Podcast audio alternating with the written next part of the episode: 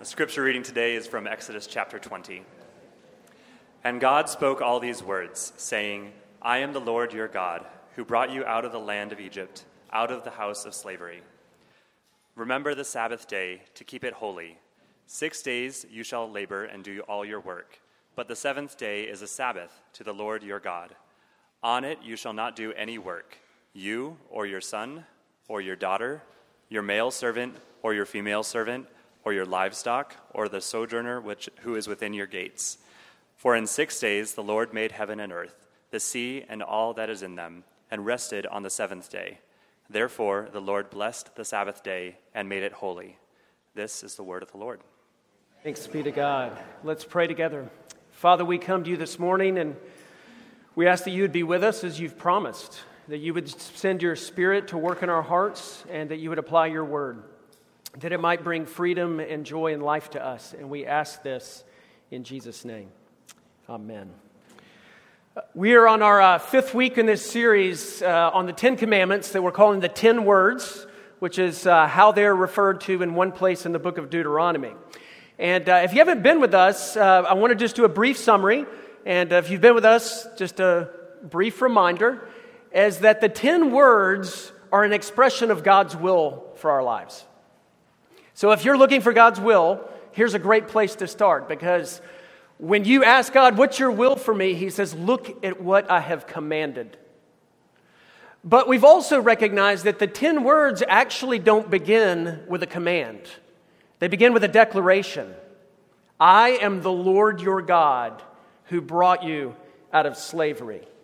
And I, I want to do a thought experiment again with you that we did the first week in this series. I want you to imagine that there's a community in which no one ever cheated on anyone's spouse. That there's a place that you could live in which no one ever had to lock their doors because no one took anything that wasn't theirs. In this community, no one ever lied about anyone else. In this community, there wasn't envy or jealousy. And in this community, everyone regularly rested.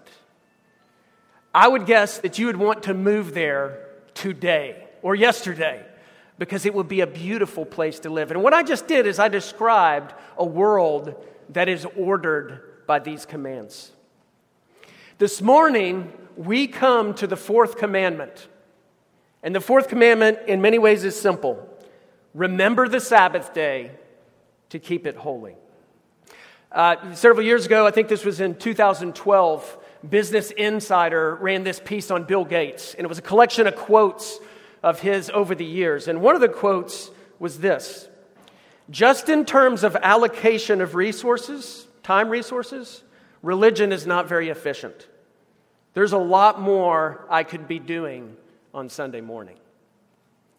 Now, Bill Gates is right. And that's kind of the point. There's a lot more that you could be doing on Sunday morning. But if efficiency and productivity are the only values by which we measure our lives, we are in a world of trouble. In fact, Christian and non Christian scholars and academics, sociologists, social scientists have been observing this for decades. That life in the modern world is in many ways dehumanizing because the value of life is reduced to productivity. And what we find is a damaging effect on human beings when society is structured only along these lines. And I would be willing to guess that uh, this morning many of you have this struggle with time, as I do, where you say, I, I, I don't have enough time for the relationships that are significant to me.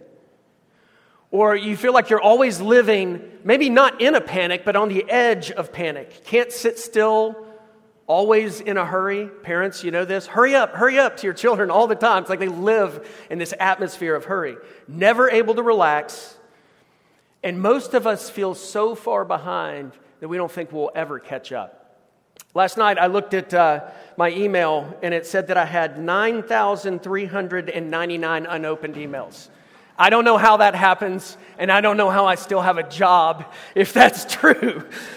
But the truth is, we just we have a complicated relationship with work and rest. On the one hand, there's the overworked, And you know that they're the overworked because you know what they say when you talk about rest? They say, Work is restful to me. And if you lift the lid on their lives a little bit, there's usually not a lot of great relationships in their life. On the other hand, there are the underworked.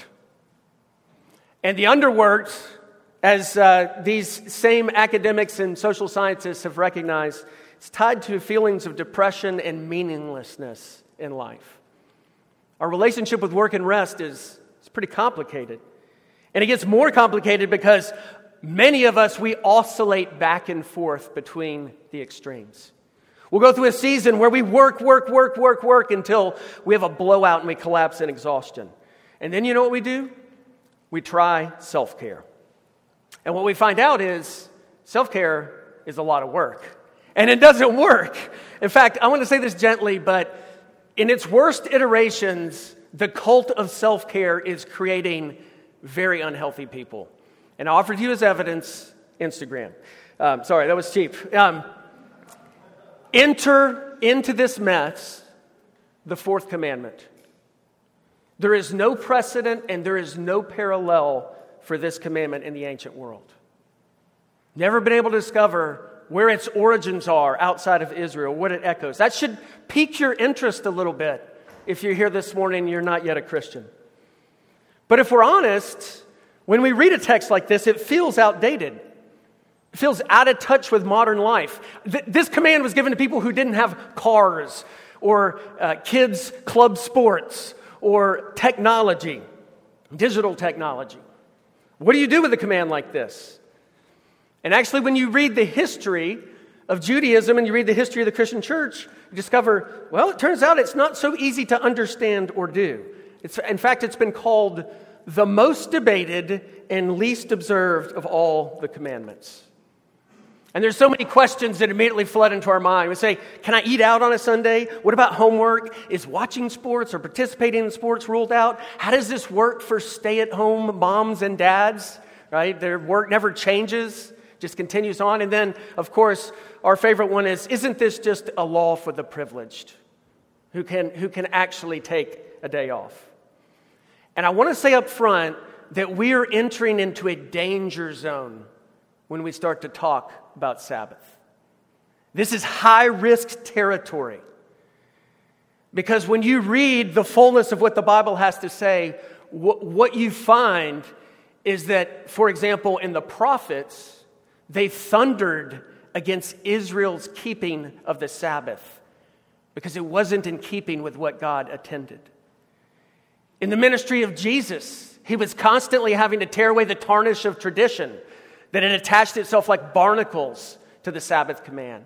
And the Apostle Paul in Romans 14, Colossians 2, and other places, he has to calm people down who are obsessed with the Sabbath and talk about what the Sabbath ultimately points to. This is, this is dangerous territory, much like talking about marriage or talking about parenting. Because there's a lot of ways to get lost in the minutia and want a list, and you discover it does more damage than good. There's been a whole lot of fuss around the topic of the Sabbath. And just to oversimplify, you have group A that says this is part of God's moral will. God blessed the seventh day and called it holy. We just take this command and we apply it today. But on the other hand, Group B says, no, no, no, no, no. This was a specific command given to Israel to make them distinct. And this law, like all the ceremonial laws in the Old Testament, have been fulfilled in Jesus. And these two views can feel like they are worlds apart, but I don't think they're as far apart as they seem. If you came here this morning wanting specific do's and don'ts and a list, you're going to be disappointed. And I want to assure you, I intend that. Because I think there's something better that we need to wrestle with. We need to understand what the Sabbath is for. You'll never figure out how to practice it unless you know what its purpose is. So I want to give you three words this morning to work our way through this text. And those three words are command, gift, and sign. And so let's begin with the first. The Sabbath was a command, not a suggestion. And it was a pretty important one at that. Did you know the Sabbath is mentioned 172 times in the Bible? And here it makes the top 10 list as God is summarizing the core of his covenant for his people. And we're told over and over again that God actually takes it pretty seriously. A little bit later in the book of Exodus, Exodus chapter 31, God says to Moses, I want you to tell my people, above all, you shall keep my Sabbaths. For this is a sign between me and you throughout your generations, that you may know that I, the Lord, sanctify you. Above all. That sounds pretty important, doesn't it? And notice as well that God says Sabbaths are a sign of the special covenant relationship between God and his people. We'll come back to that in a minute. But you know, this isn't the first time that Israel heard about Sabbath. In fact, if you just go back a few chapters in the book of Exodus to Exodus 16, when the Israelites are wandering in the wilderness after being rescued from slavery, they begin to grumble that life was better in Egypt. This is maybe the earliest incident that, that we can find in recorded history of being hangry. The Israelites were hangry, starving in the wilderness, and they cry out, Why don't you just send us back where you can be near the meat pots? But God provided bread from heaven, manna, which means, What is it? And He provided enough for each day.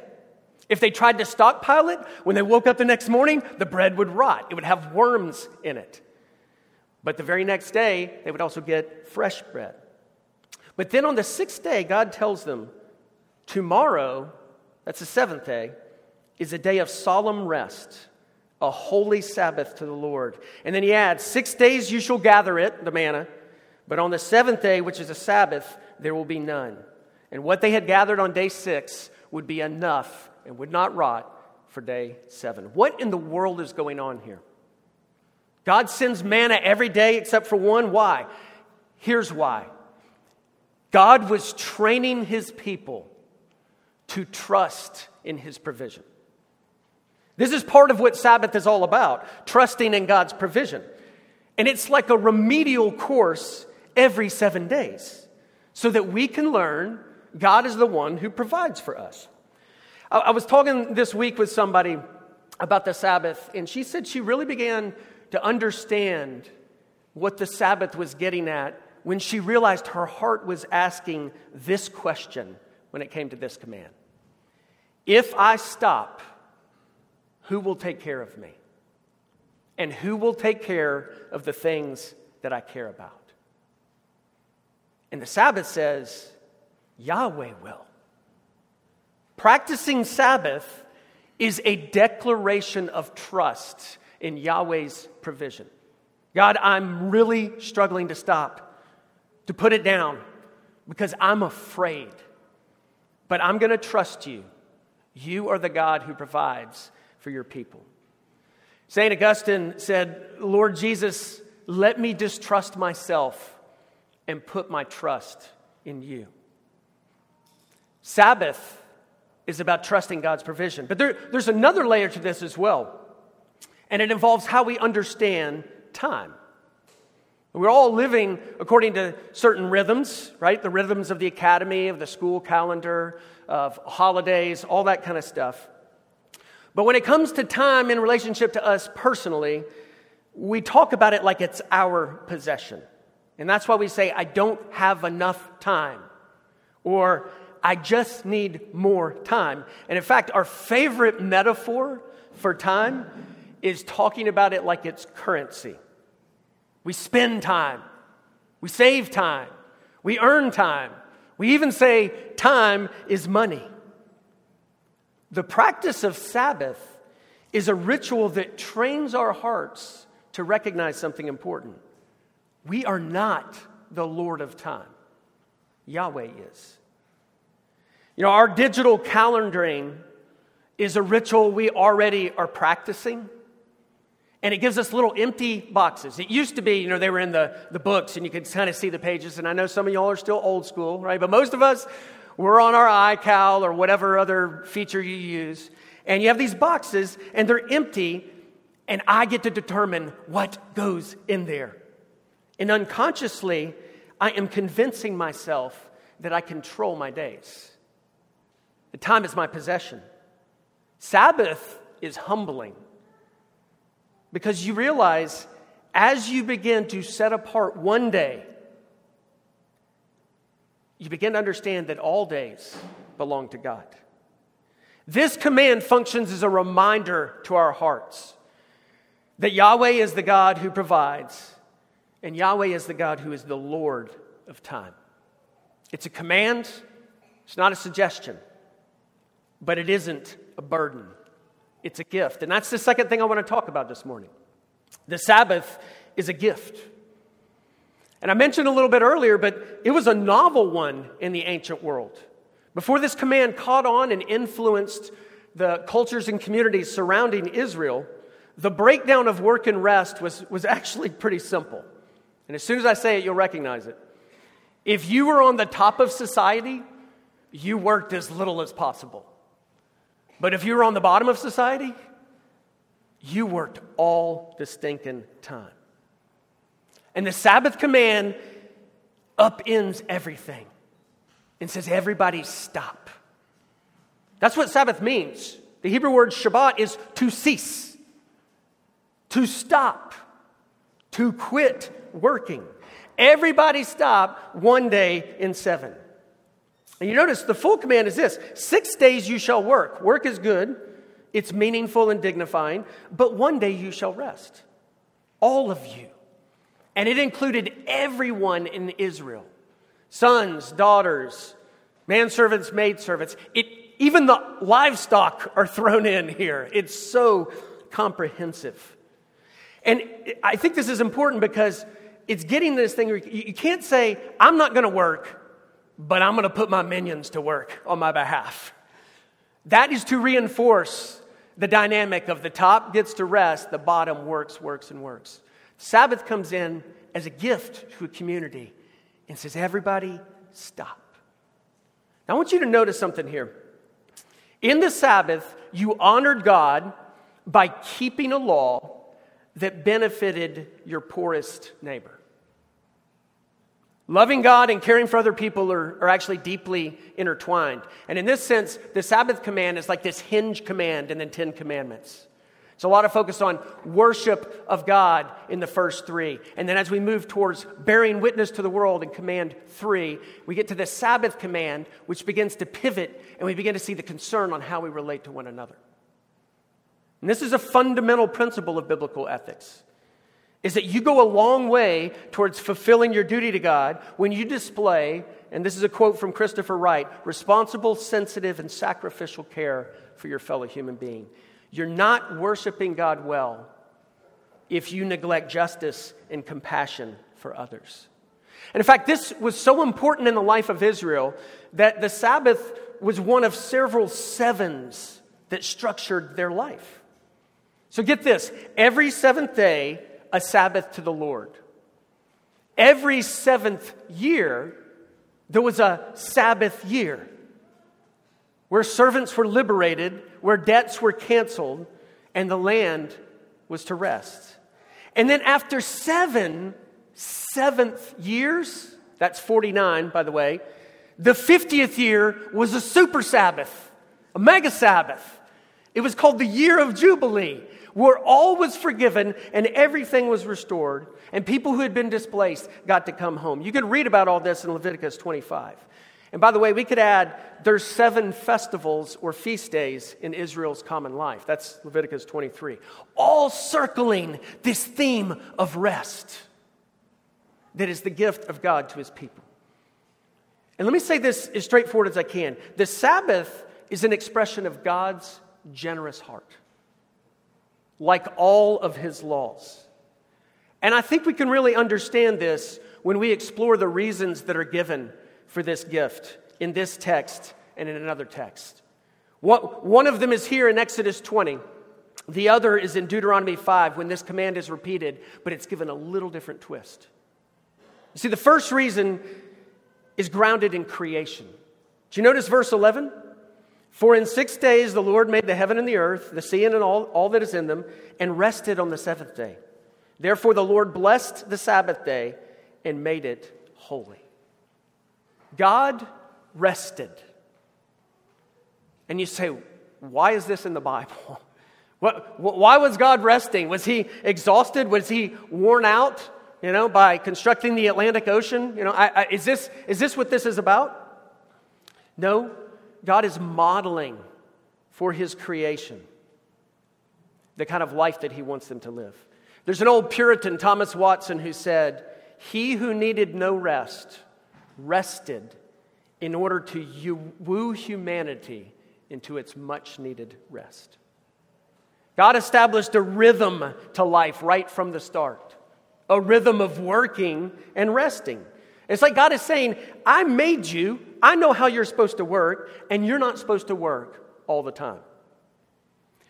Many of us are living out of step with the rhythm of creation. And yes, I know some of us are over Sabbathed, but I would say most of us are under Sabbathed. And the thing is, you can Sabbath voluntarily or you can Sabbath involuntarily when you work yourself to death and you have a blowout and you end up laid out. There are so many reasons that we feel like we can't do this, we can't stop, and most of them are pretty terrible. But one of the most common ones is our arrogance. We say, if I let up, things are going to fall apart. As one person put it, if you think you can't rest one day in seven, you are taking yourself far too seriously. What was God's rest in Genesis 1 and 2? It wasn't the rest of exhaustion, it was the rest of enjoyment. God saw all that He had made, and He said that it was very good. And on the seventh day, God enjoyed it. And I think this is a clue to the spirit of the Sabbath enjoyment. We press pause in order to enjoy what God has made. And that is a gift to us. But here's the second reason that we're given for this gift it's grounded in not creation, but redemption. When Moses repeats this command to the Israelites on the brink of the promised land in Deuteronomy 5, he says, You shall remember that you were a slave in the land of Egypt and the Lord God brought you out from there with a mighty hand and an outstretched arm. Therefore, the Lord commanded you to keep the Sabbath day. Now, in many ways, this is kind of simple to break down. Slaves don't get to rest. But Yahweh has liberated his people from slavery, and he commands rest for all his people.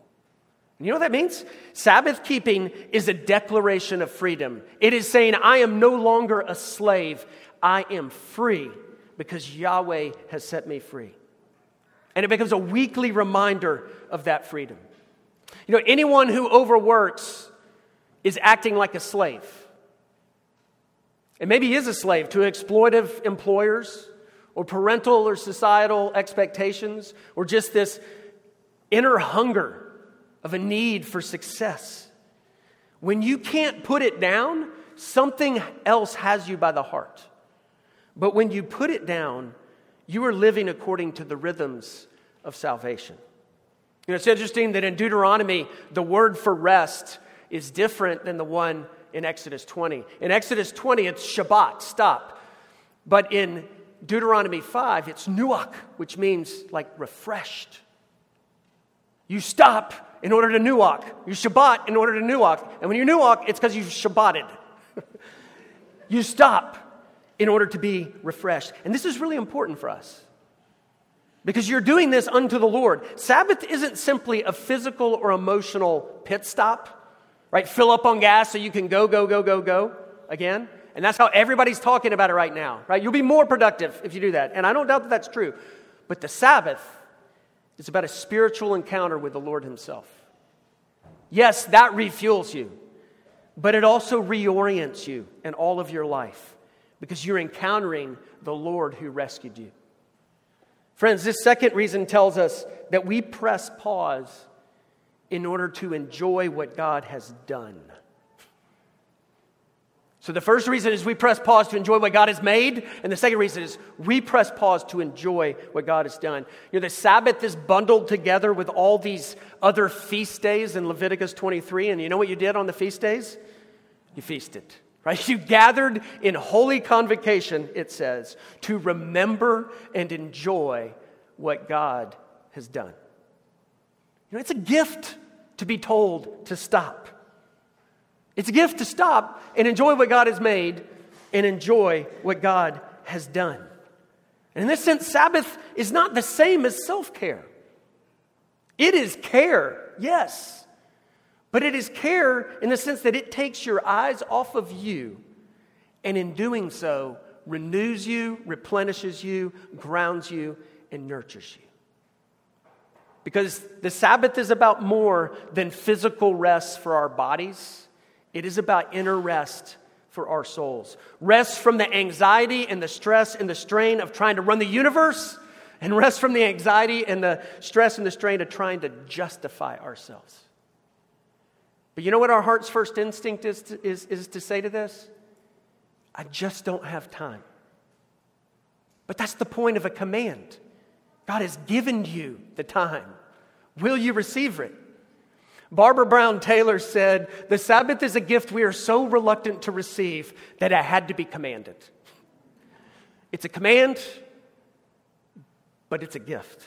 And it's actually commanded because it's a gift we're reluctant to receive. The Sabbath is this gift that helps us live according to the rhythms of creation, how we were made. And it is a gift that helps us live according to the rhythms of redemption, what God has done for us.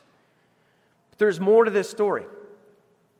I mentioned Exodus 31 near the beginning of this sermon, where God tells Moses to tell the people that the Sabbath will be a sign between me and you throughout your generations, that you may know that I, the Lord, sanctify you. It's a sign that I am the one who makes you holy. Now, that's the last thing I want to talk about. The Sabbath is a sign. And it is a sign that points beyond itself to an eternal rest that God offers his people, which is another way of saying an eternal joy. You see, the Sabbath day was every seventh day.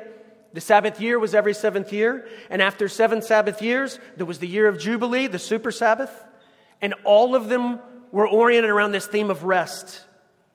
And all of them got caught up in the biblical story, pointing to an eternal rest that God is preparing for his people. Israel failed again and again to embrace this rest that was on offer. You read about that in Psalm 95. But the prophets still thundered this promise over and over again. And in the darkness and chaos of Israel's flawed and, and, and messed up life, Jesus shows up. And he walks into a synagogue in Nazareth. This is in Luke chapter 4. And he reads from the scroll of Isaiah and he proclaims the year of the Lord's favor, the year of Jubilee has arrived. And it has arrived in a person, fulfilled in your hearing. And then he tells his disciples, and we read this a little earlier in our liturgy Come to me, all you who are weary and heavy laden, and I will give you rest. And then, right after that, in the Gospel of Matthew, he's in a debate with the Pharisees. They're saying, You're not keeping Sabbath the way you're supposed to keep it. And he says, The Sabbath was made for man, not man for the Sabbath. Oh, and by the way, I'm the Lord of the Sabbath.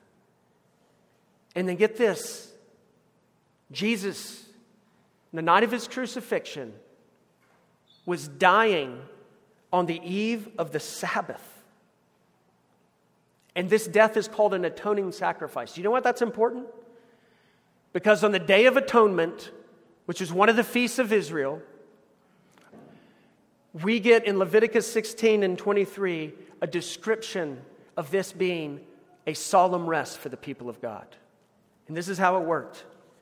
As the priest made the sacrifice, the people were to stop working, and God will cleanse you. As Jesus is dying on the eve of the Sabbath, he cries out, It is finished. What's finished? The work of securing our eternal rest. Jesus fulfills all the Sabbath statutes, which is to say that the only work that we can stare at that will actually bring rest to our souls is the finished work of Christ.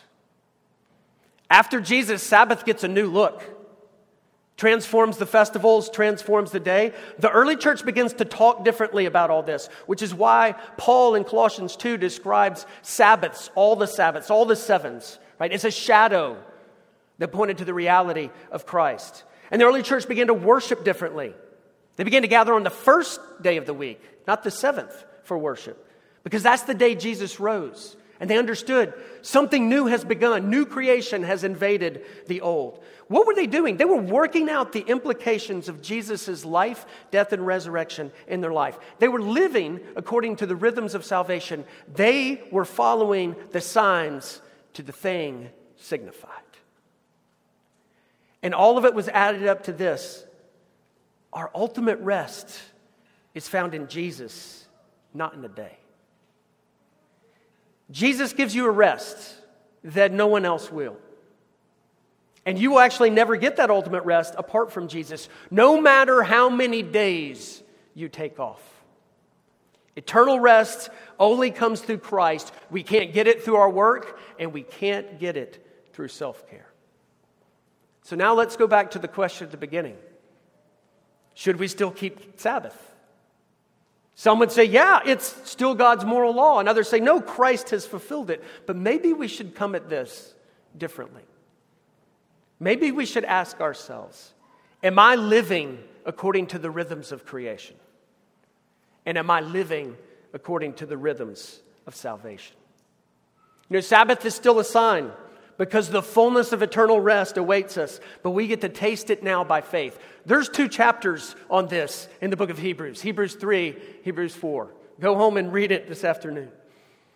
But this is the cash out. In the world, you work to earn your rest. That's how it works. Everybody's working for the weekend, as Loverboy sang. Dated myself a little bit. In the world, you work to earn your rest, but in the kingdom of Christ, you begin with rest. First day of the week. Sabbath is one of the most revolutionary acts that you can do in a culture that tells you that your achievement equals your significance. But when you get too caught up in applying this and you get lost in the minutiae of the do's and the don'ts, you begin to strangle the life out of the Sabbath. And that's happened again and again and again. I was talking with a friend yesterday about Sabbath because I need help with this. And uh, he asked this question How does it feel to observe the Sabbath? And I said, What's your answer to that question? And he said, It feels like being so safe in Jesus' love that I can worship and party and play with friends today and not be haunted in the back of my mind by the project due on Thursday. You know what that is? That's rest. That's a soul that is refreshed. That is a soul that has followed the sign to the thing signified. That is a heart that has found peace. You know, uh, everybody's into sleep uh, these days, how to sleep better, how to sleep longer. And uh, you download apps, you read studies, you do all these practices and put the things over your eyes and all that kind of stuff. And uh, the one thing that seems to be consistent across all the different methodologies is this it is not just the length of your sleep, it is the depth. That you can actually sleep 10 hours and it just be trash because your body never got that deep rest that it needed. And friends, it is the same is true with our souls. And that is why vacations aren't solving it, and self care isn't working, and pampering isn't helping, and taking more days off isn't fixing all this because there is a God that we were made to worship and connect with and who offers rest. And he says, I want you to find it in my son who lived and died for you to make you whole. Sabbath is a gift, but like all gifts, it needs to be received. And it is a sign, a sign that tells us we are on the receiving not the achieving end of salvation. It's a sign that points us to the one who gives true rest. Our hope is in the God of the restless, who welcomes the weary and the burdened and the heavy laden and the exhausted and the burned out. And apart from him, there is eternal unrest. But with him, there is rest forever and ever and ever. Self care is the acknowledgement of the need for rest. And let's just say, eh, pretty good in a culture of workaholics.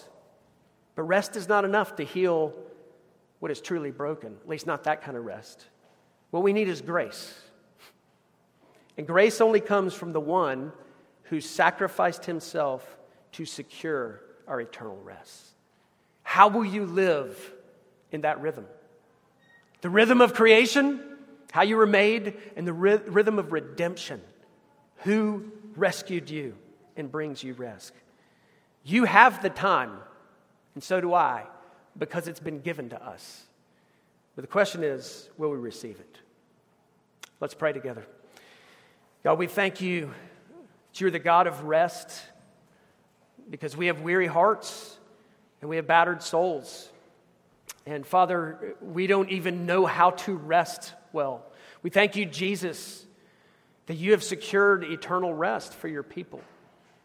And you did it through the sacrifice of yourself. Lord Jesus, would you help this to wash over us and renew us and reshape us and reorient us? And would you help us to have wisdom to know what it means and looks like to press pause that we might enjoy what God has made and what God has done in the gospel? God, we need this individually, we need this as a community. And so we ask for your help that we might be a renewed people living with joy and with hope in this world. We ask this in Jesus' name. Amen.